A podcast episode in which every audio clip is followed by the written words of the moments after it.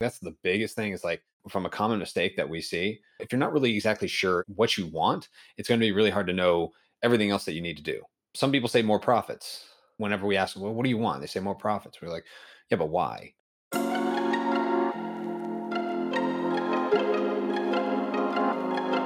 Hello, positive leaders. Thanks for joining us today. You are listening to the Positive Leadership Podcast with Andrea Crabtree and David Liss, a podcast for everything a veterinary manager needs to know to get the job done. We've been there and we know how hard it is and are here to help share our knowledge and expertise to elevate you. I'm Andrea Crabtree, co founder of Positive Leadership Podcast, owner of FurPause Consulting, a certified veterinary practice manager, and HR certified professional. And I'm David Liss, co founder of the Positive Leadership Podcast. I'm also a certified veterinary practice manager, hold an MBA, and I'm a registered veterinary technician. And this podcast is for you, the veterinary practice manager, supervisor, leader. We want to elevate you by equipping you with relevant content, material, guidelines, instruction, feedback, and pro tricks and tips.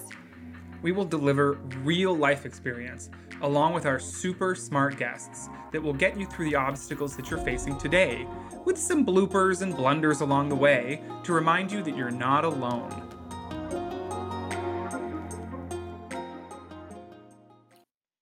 This episode is graciously sponsored by Covetrus Compounding.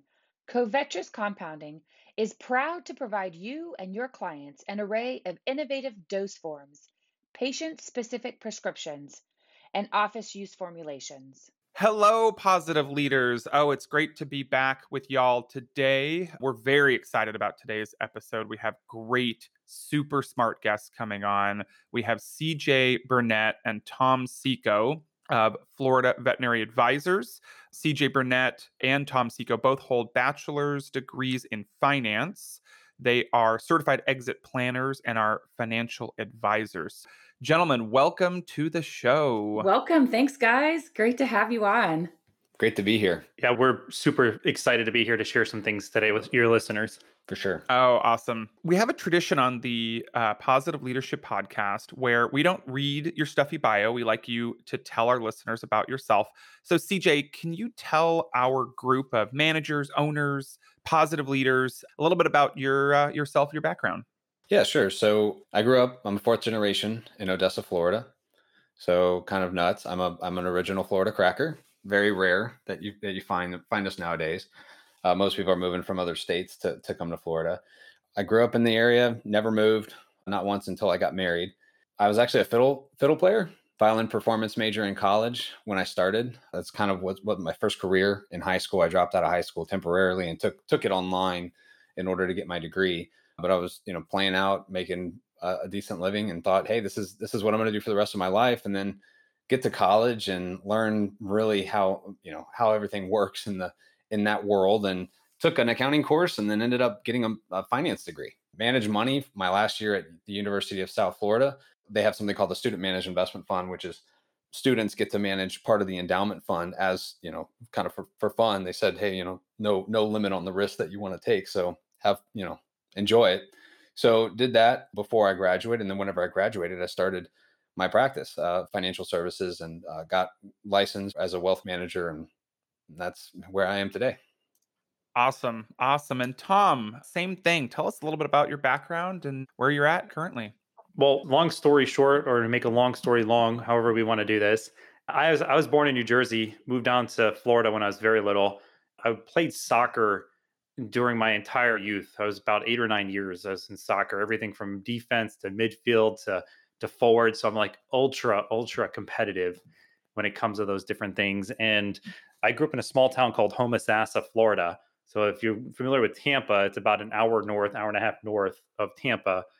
And you know, I grew up, decided that I wanted to go to college at some point, and I, I ended up at the University of South Florida and at the time when I was in there, I wanted to do computer science, which is strange enough because it's completely the opposite of finance. And after my first semester of college, I was like, forget this. I'm I'm not doing this because my buddy was doing, you know, eight hours of engineering calculus every night. And I was just like, this is not for me. And uh, I switched to finance, which when I got out of school, I wasn't really sure what direction I wanted to go from a finance standpoint. I ended up in the financial advisory world back in 2011. So it's just about 10 years now. I've been in advising. And, you know, since then it's been building something really huge. And I, you know, I met my wife when I was in college. We just recently had our own daughter. So she's, her name's Olivia. And, you know, CJ and I, we actually met and started working together back in, it was like the middle of 2014. I am excited to talk with the two of you because I geek out on finance. I life all things finance. And very seldom do I get to talk to people in finance that are fun to talk to. Typically, it is a snooze fest the entire conversation. So I'm like, right, awesome. Two guys that are going to be fun. I would love to hear, CJ, your favorite platform that left a lasting impression on you you know whatever that may be if it was a class or a book or a podcast or something that really resonated with you can you share that yeah so funny enough it's not financial there's a book by john gottman called the seven principles to making marriage work that launched into a few other books that i read just around relationships and I think John Gottman more so than than most definitely have had has had a profound impact on how I approach my marriage and relationships and all that kind of stuff. And I think that's probably one of my favorites. It's in it's in my top five. The seven principles to making marriage work. And I think that is a testament to interacting with clients, right? Because they're all relationships, and it's not just with clients or your wife or whatever it may be. Every person that we're you know in contact with, there's a relationship there. So Fantastic. And Tom, I'd like to ask you the same thing. What's your favorite book or podcast, CE, something that left a lasting impression with you? There's there's actually a couple things, and actually just something I want to add on there with CJ is like we actually are. What's so funny is like we're advisors. However, I feel like we're more counselors than anything. We're like psychologists. We're wedding counselors. We are right. All things life, right? People, like yeah, everything. And there's actually two books that I've really loved so much. There's one that's a Start with Why, because it's always yes, just good like old Simon Sinek, man, he's amazing. Yeah, Simon Sinek. It's just like it was one of those things of like, hey, uh, always being wondering like where do I want to go in my life, and I'm always talking about I'm all over the place, and I think that really helped me get clarity. And then there's one book that I think that's even revolutionized our business and my personal life and everything is the the 4DX or the four disciplines of execution, and really being able to th- see things of like how do I really whatever I really want to do, how do I know what to focus on, and how do I track that in a way to where I can achieve all the results I want personally in the business. And I've done it in my personal life, I've done it in the business. And it just, it really gets this sense of clarity where it's just, I don't know. I I used to feel like I walk around with a foggy mind all the time. And now I'm like, I know what to do all the time because I've I've defined it so well. Wow. And Tom, you talk about your business and working with CJ, and the two of you co founded Florida Veterinary Advisory. So tell me a little bit about that and what your business is. You mentioned earlier you're in a bunch of states. So tell our listeners, tell us a little bit about your business and how you've grown it to be where it is right now. Of course. One thing, as I will say, being an advisor, I think everyone aspires to have a group of people that they work with. And, you know, it's because it's like it's hard to really create a, a business that you can be able to say, hey, how am I, what kind of results am I having for the, the society and the things that I'm doing? And I, I know when I transitioned over from one firm to another, where we're at now, it was one of those things. I was like, hey, who who do I want to make an impact to? And I know during one training session, I'd sat down and they give us this whole list of different people. And when I was looking at it, there's a lot of them, you know, I was just like attorneys, no, engineers, eh, doctors, meh. And then I saw veterinarians on there and I was like, out of all these people, who can I identify the most with? And I was like, I love animals. And I was like, I'm pretty sure veterinarians love animals too. And as this started exploring a little bit more into it, and this was like in the middle of 2014, we started doing a little bit of research and found out that like the the financial component of things was just missing in the veterinary space. Like there was people doing things like investments and insurances, but when it came to really pulling together the big picture of it all, uh, it, it was just it was not there. And we kept on hearing it time in and time again and over time, we created Florida Veterinary Advisors, like actually our, our entity of working together in 2015. And it started off a little bit slow because we were working locally. And then over time, we became CE providers in Florida. And then we became race providers after a while. We started getting plugged in with the school system. So we speak between five to 10 veterinary schools per year now, the VBMA. Uh, we're national speakers at different conferences. We created our own podcast. And on top of it, like we've just made it such a huge commitment of ours to help be like that guiding beacon, those educators in the financial world for the veterinary profession. Like it is our our vision right now to do that. And I would say about 70% of our clients are veterinary related now. And it's just something that we just we we've dedicated our lives to helping the community. That's absolutely amazing. I mean, I really want to commend what you guys do.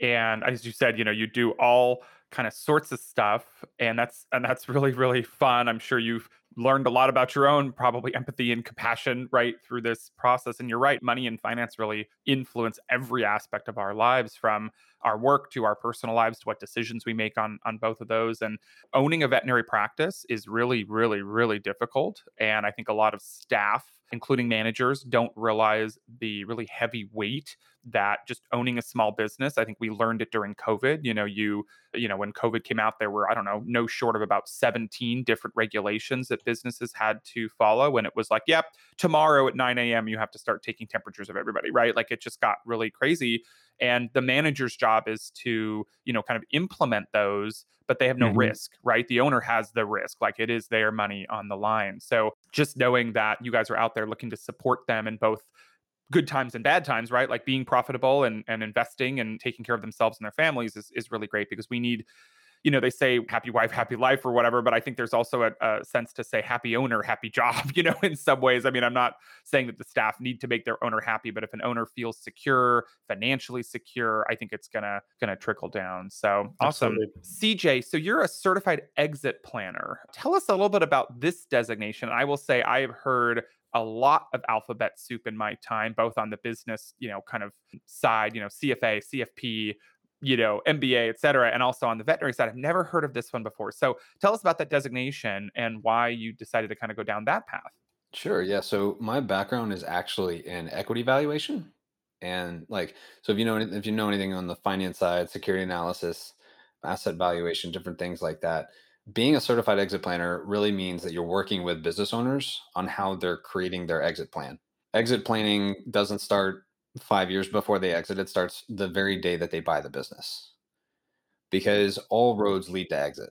So when we started working in the vet space and we started working with a lot of entrepreneurs and a lot of people that were, you know, that own practices, what we noticed was that when we worked with business owners, it oftentimes allowed us to also help their employees because we weren't just helping them with their own personal financial goals, but we were eh, they were somehow meld and meshed together with the business enough so that it then allowed us to impact the employees in a, in a very in a very quick and indirect way, but still being able to help all the veterinarians that were in a practice find you know what that next step is in their financial plan or what that next step is as far as what they need to know about their finances so, you know, that was really the kind of the goal with the CEXP. Mm.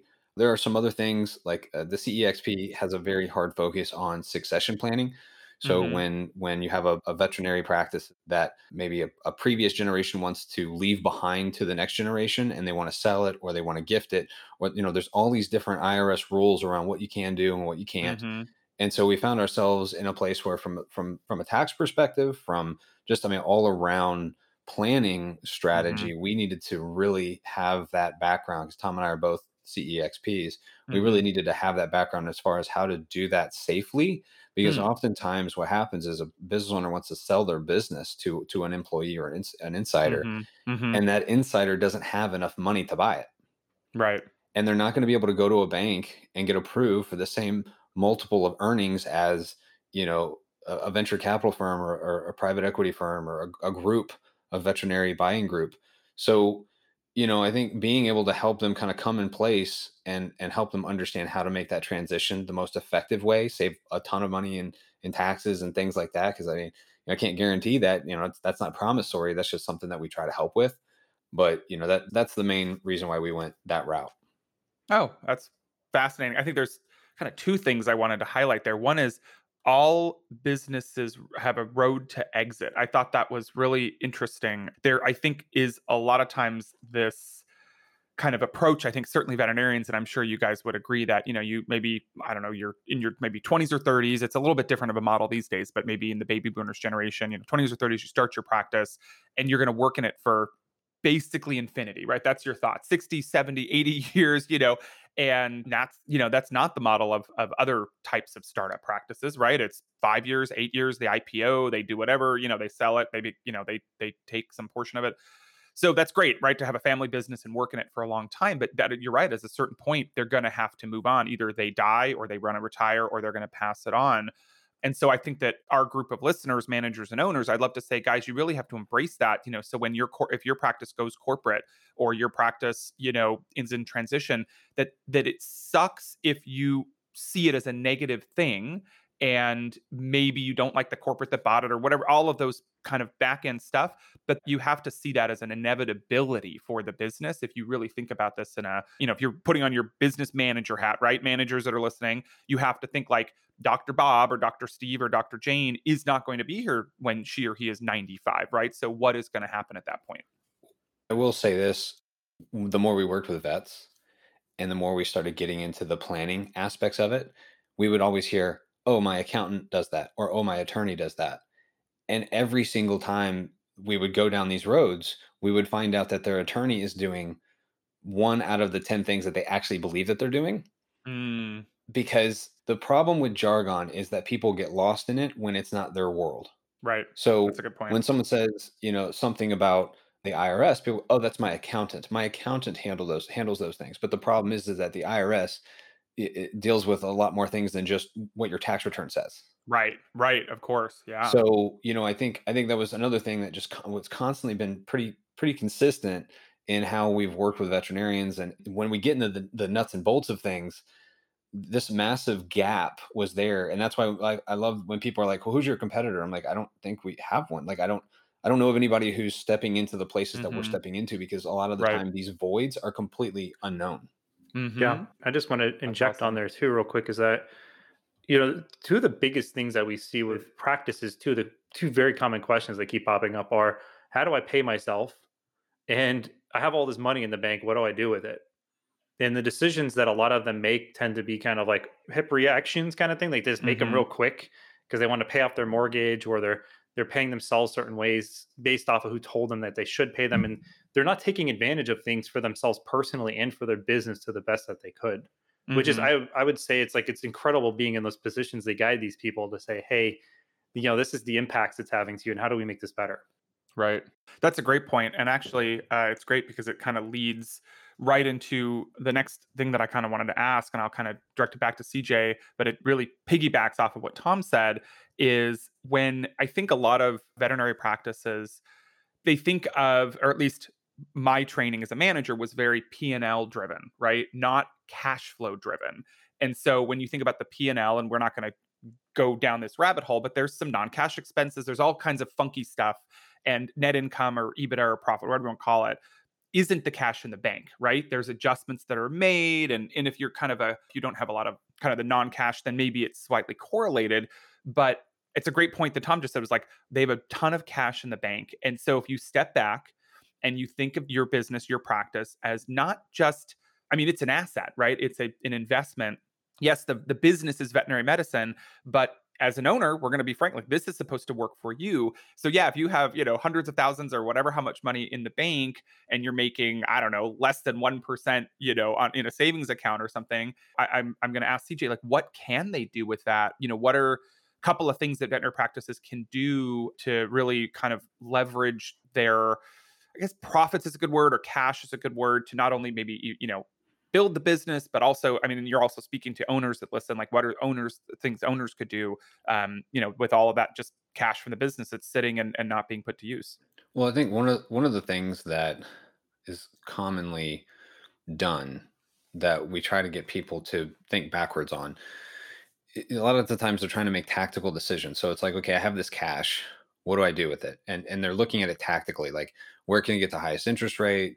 You know and the problem with owning a vet practice it's like you can't like so right now if you open up your browser went to google typed in aapl immediately a share price of apple would show up like you know exactly how much the price of apple is right now you can't really do that with your business. Now, if you invest money in your business, you have to go, okay, before I invested that money per share, my my value was X. I reinvested this money.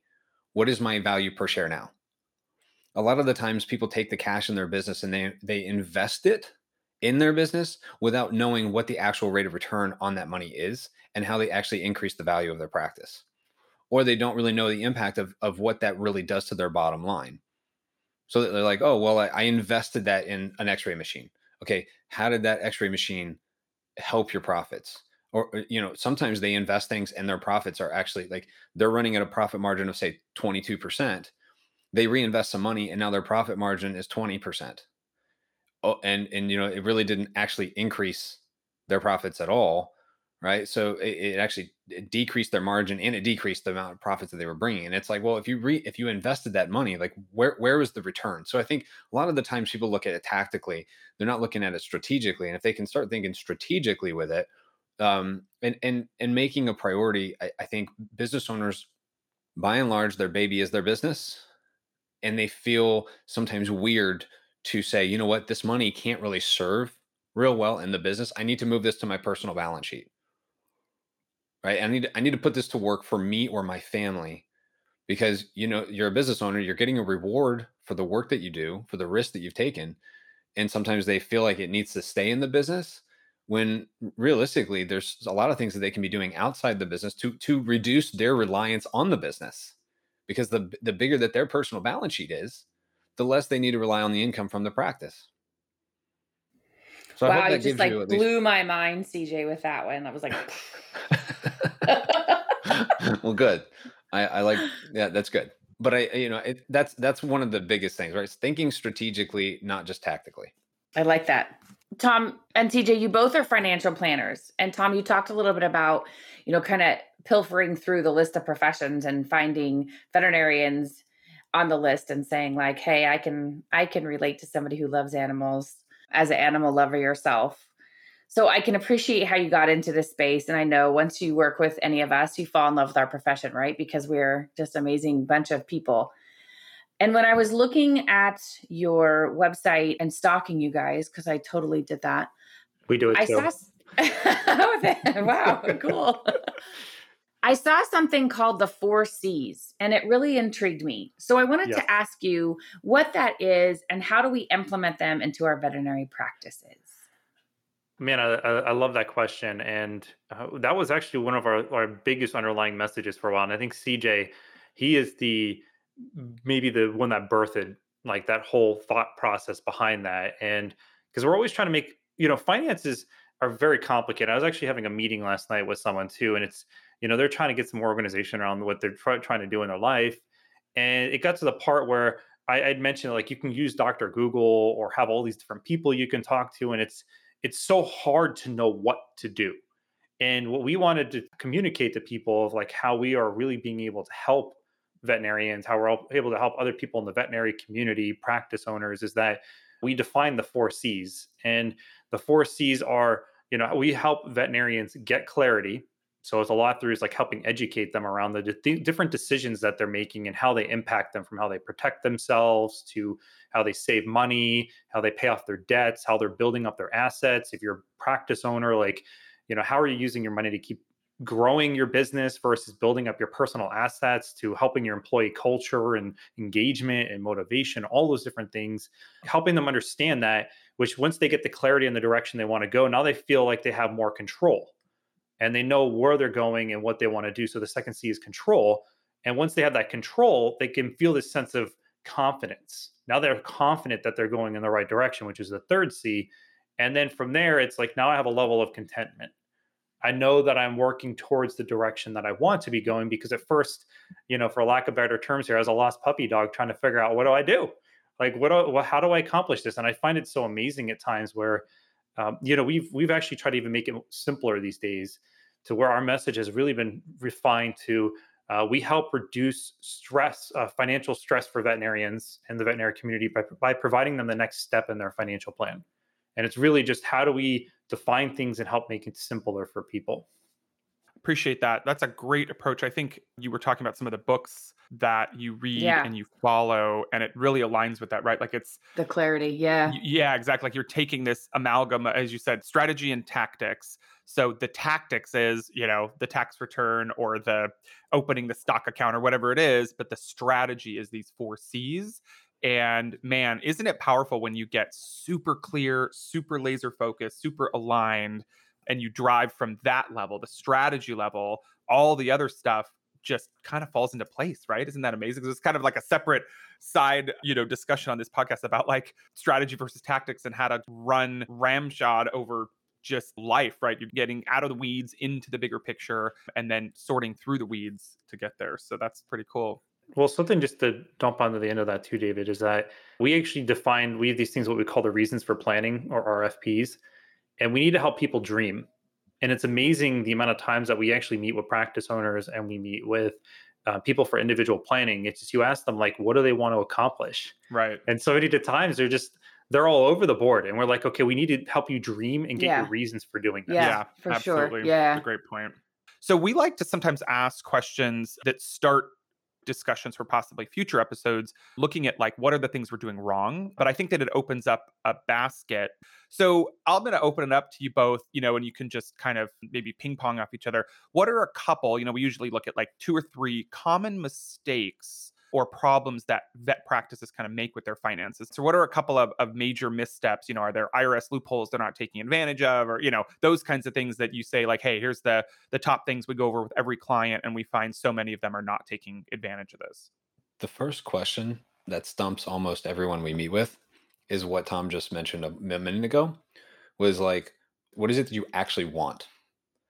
Like, I think the common mistake that from like all the mistakes that they make can actually be boiled down to they actually don't know exactly what they want. And there's all these different things to do, right? So I think that's probably from a common mistakes or problem. I would say that that because if you're not really exactly sure what you want, it's going to be really hard to know everything else that you need to do. Some people say more profits. Whenever we ask, well, what do you want? They say more profits. We're like, yeah, but why? And I don't know if you guys have ever heard of the five whys, right? But when someone answers a question, you ask why, and then they give you another answer, and then you ask why. Yep. Usually keep about the digging, five. keep digging. Yep, Yeah, you just keep digging. digging. Yeah, Yep. root cause analysis, right? I find yeah. it across the board. When Tom and I meet with somebody, it's like we're asking the five whys a lot, and and we'll spend twenty minutes on getting their reasons for planning and only scratch the surface. And so, you know, a lot of the times, I think that's the biggest thing is like from a common mistake that we see. And then Tom, I'm gonna let you kind of jump in here. I think the second one is how they how how they pay people, not what they pay people, how they pay people. They don't veterinarians are, are are really good at being vets not really sure they're not oftentimes uh, aware of all of the ways that you can compensate people because it's not necessarily just what you compensate them but how you compensate them and then also how they how veterinarians view profit so when it comes to reading p&l's and financial statements a lot of people avoid them a lot of vets avoid it and and i would say you almost have to like em- embrace the finance embrace uh, one of our clients calls it embracing the suck um, because she hates the financial statements. But like you, you almost have to like if you don't know anything about your finances, then you, you or at least reading a finance financial statement. I mean, because I, I went to college for financial statement analysis, so like that's it's like my happy place. So I can understand why other people like hate it. But really understanding what's going on in their business and have their finger on the pulse of, of cash flow and how cash is being moved, how it's being used, I think is probably what I would say the the third most common mistake. I don't know, Yeah. Tom. I don't know if you have some other things to jump in here. One thing that is coming to my head a lot too, where practice owners make a big mistake is one is either they don't have people they're working with, or they blindly trust just one person with everything, and then they just assume that it's okay, everything's good. Uh, accountants are a big scenario here, where, and not to say there's accountants are bad. However, it's like I have my my my friends doing my bookkeeping, my accountant files my taxes, and then beyond that, there's really nothing else happening. Or they have someone that helps set up their retirement plan through their work their simple or their their 401k and it's like we're good. And then like they completely shut down everything else. And i think it's like the matter of like one they're not asking enough questions or no, they're not finding the right people to ask the questions for them. And i think that's something like we come in there and like we literally like take things and like flip them upside down and ask so many questions because there's so many moving pieces that like you know life is simple but it's also can be very complicated and i would say we're very we're very good at taking all these complicated pieces and then making it simple and like hey how do we how do we go from here? And i think if practice owners were to really start thinking of like hey do i have the right counsel to support me through all these decisions? Uh, you know that could help them really just really understand like what cj was saying with the why am i doing this like why does all of this matter in the first place to me I remember I had a mentor who is uh, kind of a business consultant slash personal consultant, and he he one time said to me, he says, "CJ, I don't I don't have all the answers, but I have I have a lot of questions. Like I'm gonna help you. I'm gonna help you discover the answers because the answers have to be yours. So a lot of the times people think like, oh, you know, I need to save for retirement, and they default to well, what do you think most people default to when when they think of saving for retirement? 401k. 401k. yeah, 401k. The- IRA. thinks of- do you know where do you Right. know where the 401k came from? Enlighten Uh, us. That's a great question, and I I'm gonna let you answer. But I uh, there is a guy who started it, right? And there It- was some and- reason I don't remember the exact So- story. If you if you if you um so you can actually Google a Wall Street Journal article on the guy who started it, and he lamented that he ever started it, Right, he regrets it. Right? Yeah. but not because of what it was, Mm-hmm. but because of how people use it. Ah. If you read okay. the article, he, he, yeah. he says, no, it's, it's because corporations are now using it for their advantage and people are, right. are too, un, uh, yeah. too unaware of how to use it in a plan. Now, with the 401k, that is a tax code. That's where 401k, that's the tax code that it's associated from the Act of 1978, Revenue okay. Act of 1978 okay, so- got it. It's kind of funny how you know Tom's you know like a lot of the times they blindly trust. Okay, this is what I'm supposed to. This is what everyone else is doing. It's kind of you know follow the herd mentality as opposed to like wait a minute, am I doing Great exactly point. what I need to be doing for me? Yeah. Yeah, good and I want to dig into that a little bit because you both had mentioned that specifically, Tom, when you talk about how, you know, there's blind trust there, right? Where they have a CPA or a bookkeeper, someone's doing everything for them. But I'll tell you what, managers is the same thing, right? Practice owners have no idea their risk and their exposure with the manager when they have, you know, carte blanche to P&Ls, bank accounts, I- Mhm, anything, cash. right? And it, yes, right, Yep, cash. It makes yep. me super nervous. There's no safety nets in place Yeah. and you've talked about the four C's and some common mistakes. And so having the benefit of, of you've talked a lot about these benefits of having a financial planner in practices and for practice owners. But I would love for you to talk to specifically our listeners that are practice managers. And you talked about how we can strategically pay our veterinarians. And let's talk a little bit about how we can strategically pay our practice managers as well, because oftentimes we are the only ones advocating for ourselves. We have no problem saying, hey, Susie, our technician, or Bobby, the receptionist, needs a a raise. But when it comes to practice managers going to our boss and saying, hey, we want to raise or we want to advocate for ourselves or how to pay ourselves and how to be strategic with that. So I would love for you guys to talk a little bit to some extent, or specifically to the managers that are out there. How can they kind of get into some of this and use a financial planner for, yes, their practice, but for them themselves and a strategic ways of, of being paid and compensated? CJ, can you talk a little bit about some of that? Yeah, so I think the first part was benefits of working with somebody, right? That's that was the first part of that. So let's Yes. I think a lot. So uh, well, I forget the movie now, but there was a movie. I'll never forget where the guy the guy had no regrets tattooed across his chest. Do y'all know that movie? And and it was regrets spelled uh like R A Wrong. like yes. regrets. And like Yeah, he's right. like inter- he's being interviewed by the dad that he like he's dating the dad's Right. daughter, right? So he- and the dad goes, "You got no regrets, like not even one, right?" Like and he's like, "No, man, Nothing. no regrets. That's my credo." Like and and it's so conducive of like I think to have regretful decision making, you have to have absolute clarity on what the next step is. So I think uh, one of the benefits to working with an advisor or somebody to help with the practice is just the peace of mind on how how how you're making financial decisions and how you're going about helping people inside that practice. I think another thing like uh, because it seems like the more that we work with people the more they start learning through the through an experience right so like uh, so i can only talk to to people in, in context to what tom and i do and i don't want this to be too much about us because i think it is I, I think meeting with other financial professionals can definitely help you you can get a lot of education from them. I think tom and i have definitely spent a lot more time with clients than what the typical person does in our industry so you know i think oftentimes you might have one or two meetings. We have a full-blown process where we go through you know we have all these different things that we that we go through and one step at a time we because how do you eat a 10 foot sub? It's like you know one bite at a time. But i think having somebody to actually break down each individual piece and what is prioritize what is most important and putting making sure that the things that are least important are further down on the totem pole prioritizing is huge and making sure that you're you're aware and staying focused on what matters making the main thing the main thing That's well said. I love that phrase. Keeping the main thing the main thing. Can you talk awesome. a little bit about the the shares? I know that was something that I really wanted to touch on with practice managers because I know in the state of California we are not we're legally allowed to own a practice, but banks won't loan if non-DVMs have a majority of the loan, right? So that is something that as a potential practice owner, that's something I have to think about. But then I also think about some of the managers that are, or even leaders in the practice that are listening that are non DVMs mm-hmm. and ha- talk to us a little bit about shares because I would love to hear about that more. Yeah, like if a manager either wants to buy in or the owner wants mm-hmm. to give the manager some part of it, what, yeah. what could they do? Because I think that's a, you know, man, I think we're finding out more too that managers are truly talent in the practice and how would the owner, how could the owner think about retaining that talent? Well, so there's there's a lot of aspects to that. I my head my kind of my head kind of explodes in a bunch of different directions, so I apologize. of course, of course. Yeah. Keeping the main thing the main thing, right? You can narrow it. And you have two minutes to answer the question, right? ultimately, it's a matter of compensation, right? I think ultimately, because the reason why you're giving equity is because you want them to be compensated to for profits so that they feel personally motivated to keep profits high. Absolutely. Yeah, I agree. But how you pay people. So there's three R's. We talk about the three R's rewards, retention programs, and recruiting programs. And oftentimes, when we talk about retention, people immediately go to equity.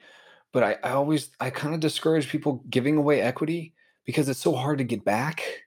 And when mm-hmm. somebody has equity in your business, you're you're business married. Tom yeah. and I are business married. Yeah, hands down. Yeah, like right. it, when when crap's going on in my life, guess who's guess who's also getting having to eat a bowl of crap, right? Yeah. so right, right. you know, when his daughter was born, and he was like, "Oh my gosh, what is going on with my life?" Like, I mean, I was having like it's it's feel the I pain, mean, yeah, normal, right?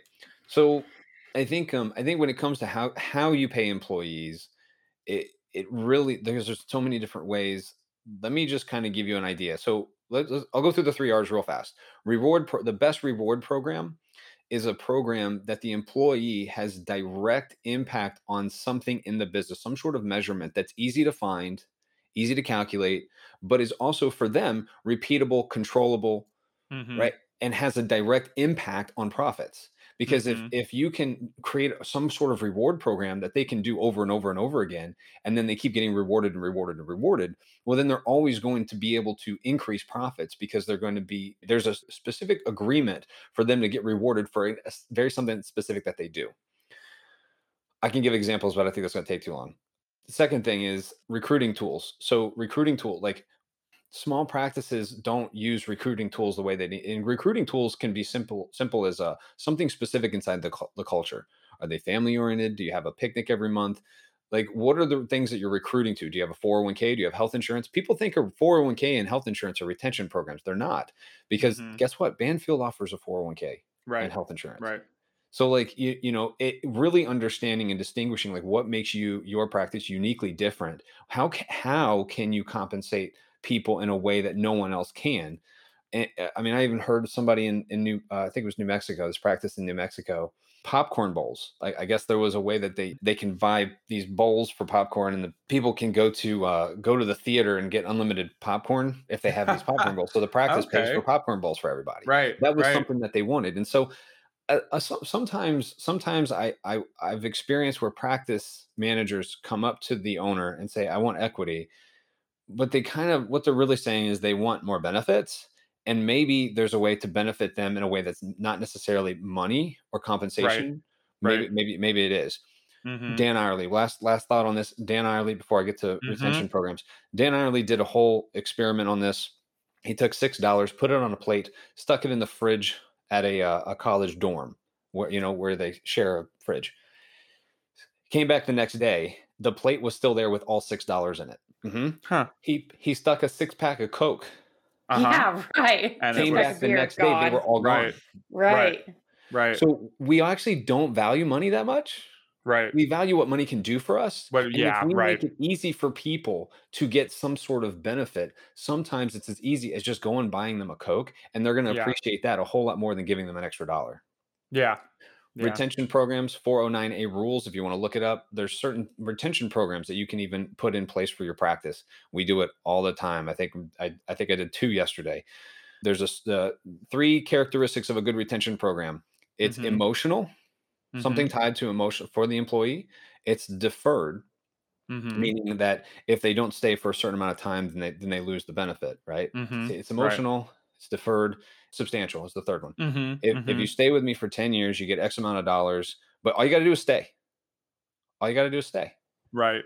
there's Right, no right, right, right. performance mechanism because these people Mhm. are already performing you know Right, exactly. It's literally they're gift to dumping more time and energy and effort into the practice and sometimes the practice owners are. And so I'm constantly telling them, what's your return on your investment besides Right. your salary? Right. Right. Your blood, sweat, and tears into this practice, Right. making the practice what it is. And you're, I'll say, just getting your salary. Right. business owners are scared to ask their employees from what i've seen a lot of them are scared to ask their employees what they actually want because they're Mhm. scared that if they ask then they're going to have to like provide Right. it Yeah. Right. but right. right. sometimes if you ask them what they want you'll learn things that about them that just it's crazy it's awesome it's crazy Yeah, you'll learn- you I agree. So I mean, I see so many posts on manager forums and groups and things, and they'll say, you know, what have you done for your employees lately? And they'll get all kinds of great responses. We Took them to a ski trip. We did this, we did that. And I just sit there and I read them, and then I wait until the comments die down. And of course, that per- the manager's like, yeah, those are awesome. And I'll say, have you asked them what they want recently? You know, have you sent a survey Yeah, that maybe puts a couple of those ideas in an other category? Yeah. And you know, heck, maybe you don't like.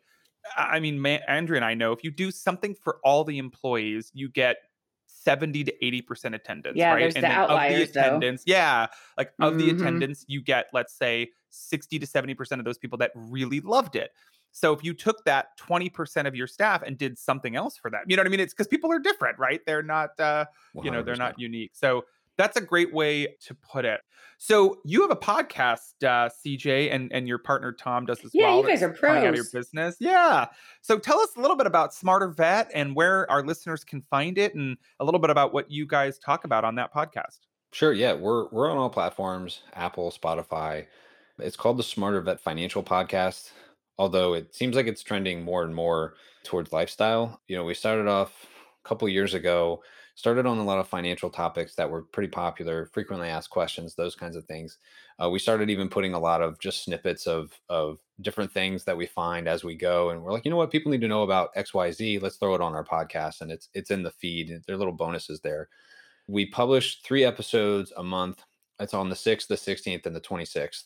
So it's it's always on every single time. It's on those those dates, unless it's Thanksgiving or Christmas. Like we we do something for Thanksgiving and something for Christmas and those kinds of things. But yeah, it, you know, it's been fun. And we have interviews for, uh, of of even people in in the vet space that aren't even remotely close to financial stuff. So we're we're always interviewing people on that. You know, as far as topics and things like things like that. I mean, we're starting to reach more into the relationships piece.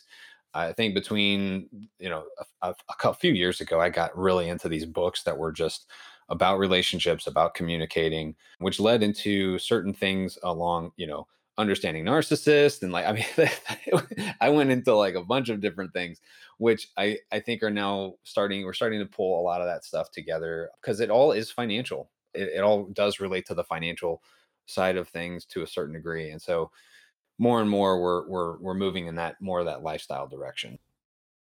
tell me about your most epic failure that has left a lasting impact I one time was having coffee outside of a coffee shop with a friend. This homeless guy approached us and started talking to us. I asked him if he was hungry, and he said, "Yeah." I went in and bought him some stuff. I brought it to him, and then after probably about fifteen or twenty minutes, like I, I was with this friend that I hadn't seen in years, and I and he was leaving, so I was like, "Hey," like I asked him, I said, "Hey, do you mind if you mind if we kind of just had our coffee? Because I only have limited amount of time with this guy." And the homeless guy got actually kind of upset, and I I felt horrible. It was an absolute failure on my part to to completely not realize that what I should have done is invited him to sit down with us. It, you know, they say confession's good for good for the soul, but bad for the reputation. And I th- that that was one thing that uh, I always feel like it was an epic failure. So the next time that a homeless guy approaches me and starts talking to me, and he, he probably just wants to hang out, and next time I'm going to make sure that I invite them to sit with us. tell me about your proudest moment My daughter, the um, pretty recently, this is incredible for me as a musician. Uh, she's playing a piece. She played a chord. I said, "Hey, now play that first inverted," and then she did, and I was like, Wow. "What?" And she's 13, so she's a little older, but that uh, that, that was huge for me. I really felt proud because I mean, she's she's really taken to uh, to something that I've always loved myself. Why veterinary medicine? What do you enjoy about our profession? I love the hearts of veterinarians. They're big, they give a lot, and I've always really felt like they were underserved in our area, and that's why. Self care, how do you practice it? How do you decompress? Pretty specific on my diet. I exercise probably four or five times a week. I love it. Uh, I spend a lot of time in scripture. I am a Christian, and that's that's a lot of the times how I decompress. And I love the beach because I he- live here in Florida, so can't count that out. How do you balance work and life? And do you experience work guilt in that balance? I found that time boundaries were the best way for me to manage that, blocking out time on my calendar and then making sure that I stuck to those boundaries. And, you know, work guilt definitely creeps in there sometimes, but I think I feel more guilty not spending enough time with my family. So I, I would almost say that I, I always have to remind myself that even though I might have work guilt, I need to also make sure that my family guilt is is also suppressed even more so than my work guilt. What keeps you up at night? Things that stress you out or cause you anxiety in your business, in your firm? Suicide rate, veterinarians keeps me up a lot. Throughout my entire life, I've kind of been around a lot of death. Like in my family, I've been older, and you know, I think that's something that is constantly weighing on me, pretty heavy. I've had friends that have taken their own lives, and I've lived through that multiple times, and so that that's something that always keeps me up at night. I really think about it a lot, and I'm always thinking about the clients that I'm meeting with, and making sure that if there are signs that if there's anything that I can help with them or, or point them in the right direction, like the not one more vet or whatever, then I I can do that. And what gets you up and out of bed in the morning? What excites you to start your day? Experiencing life with other people. Uh, that's my favorite part of life in general, whether it be my family or my clients or Tom or my employees. I just, you know, I, I, I love to just get started on whatever project that I have for the day because I just because of the people that are around me. Um, I'm always I'm always excited for that next interaction. Awesome. So, Tom, are you ready to go? I'm going to do my best. Yes. All right. All right. So, tell me about your most epic failure that has left a lasting impact. Well, I mean, it's I think it's just kind of one day of being really not smart. It was early part of 2020, right before COVID and everything kicked in, and we were on our way back from an event, and I was like, I'm gonna real fast. I don't know what I was thinking, but I I, I got out of the car real fast because I was gonna go like slam dunk some trash in the trash can outside of the car, and then I went to go run back real fast because I want to be like that creepy guy, kind of getting back in the car. Like, why did he slam it in the trash and drive away so fast? Um, I actually tripped over the little thing in that you park on. I forgot what you call that, like where your car parks out. I tripped and then I slammed into the car, scraped my knee on the ground, and actually like messed up my left shoulder. And I'm still having problems with it since. So it's definitely an epic failure. Tell me about your proudest moment. It's actually the most recent. I just had a daughter. She was born back in June of this year. So it's very, uh, very proud daddy now. Why veterinary medicine? What do you enjoy about our profession? One, I love animals. It's been one of those things that I've had such a huge passion. My wife always pokes fun at me about it because she's like, "You're so obsessed with them." Uh, but I just love the profession so much because, like, I would say most people are very humble compared to a lot of the other professions or groups that we've worked with, and I, they people generally want to learn and know things. Self care. How do you practice it? How do you decompress? Before my daughter, I used to do a lot of this. It's been a challenge lately for me. Uh, however, my self care was a lot of I would journal every single day. I would also meditate for a little while. It was more breathing exercises and also at the same time just exercise, being able to go out there. I love to lift weights. I'm more of a I don't like to run and everything, but I like to actually like really be strenuous and get a good sweat and heart rate up and everything. How do you balance work and life? And do you experience any work guilt in that balance? I think of work life as more of a work work life integration. There really is no balance to it because you can't really balance things, especially when it's a passion and something that you truly love. I will say at times I can feel a little guilty if I have to work a little longer sometimes is because of something a project that I'm working on. However, what I what I do my best to in my life is to make sure I make things priorities. And then when I create times for things that are personal or for business, I usually try to make them non negotiable. What keeps you up at night? Things that stress you out or things that give you anxiety in your business? Hmm. That's actually a great question. What keeps me up at night? I'd say our business not doing very well. Us not talking to enough people would probably be it. Maybe maybe losing some employees is another thing that kind of freaks me out. Is just you know one of them was we have a, one that keeps us glued together right now, and if if she were gone, I don't know our our entire business would fall apart. I think it would take a little while to recover. And what gets you up and out of bed in the morning? What excites you to start your day? I think that you know it's the opportunity to do something new, start fresh again, be able to just know that I have this opportunity to create something, to be someone, to, you know, I, I love this whole thought of my wife actually introduced this to me the other day that, you know, we have the opportunity in our lives to do two things.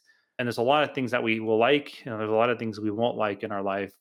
And you can either do them with a positive attitude or you can do them with a negative attitude.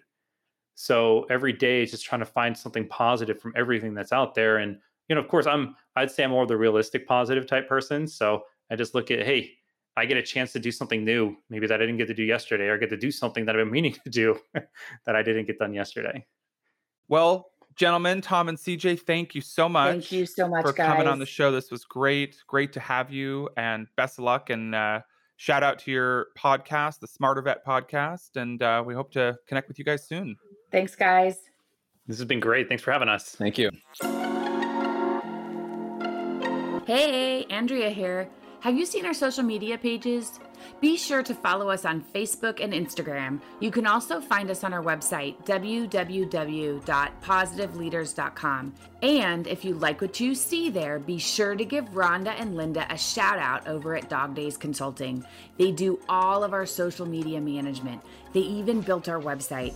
Those ladies can work some creative magic for your business and your brand. Check them out on Facebook at Dog Days Consulting or visit their website at www.dogdaysconsulting.com. For all the positive leaders listening out there, we hope you learned something to take back to your practice to put into use tomorrow. We want to hear from you, good, bad, and everything in between. So email us at pawsitiveleaders at gmail.com. That's positive with a P A W. Want to hear about a specific topic on the podcast? Email us. Want to have your You Can't Make This Shit Up story featured? Email us. You can listen to us on your favorite podcast app and subscribe to the Pawsitive Leadership Podcast. And be sure to rate us. Check out our website at www.pawsitiveleaders.com. That's positive with a P A W. And as always, catch us on all the socials. This is Andrea. And David. Signing off until next time. Stay happy and sane. The Pawsitive Leadership Podcast is solely for informational purposes. The information, statements, comments, views, and opinions provided in this podcast are general in nature, and such information, statements, comments, views, and opinions, and the receipt of this podcast by any listener are not intended to be and should not be construed as the provision of any business advice.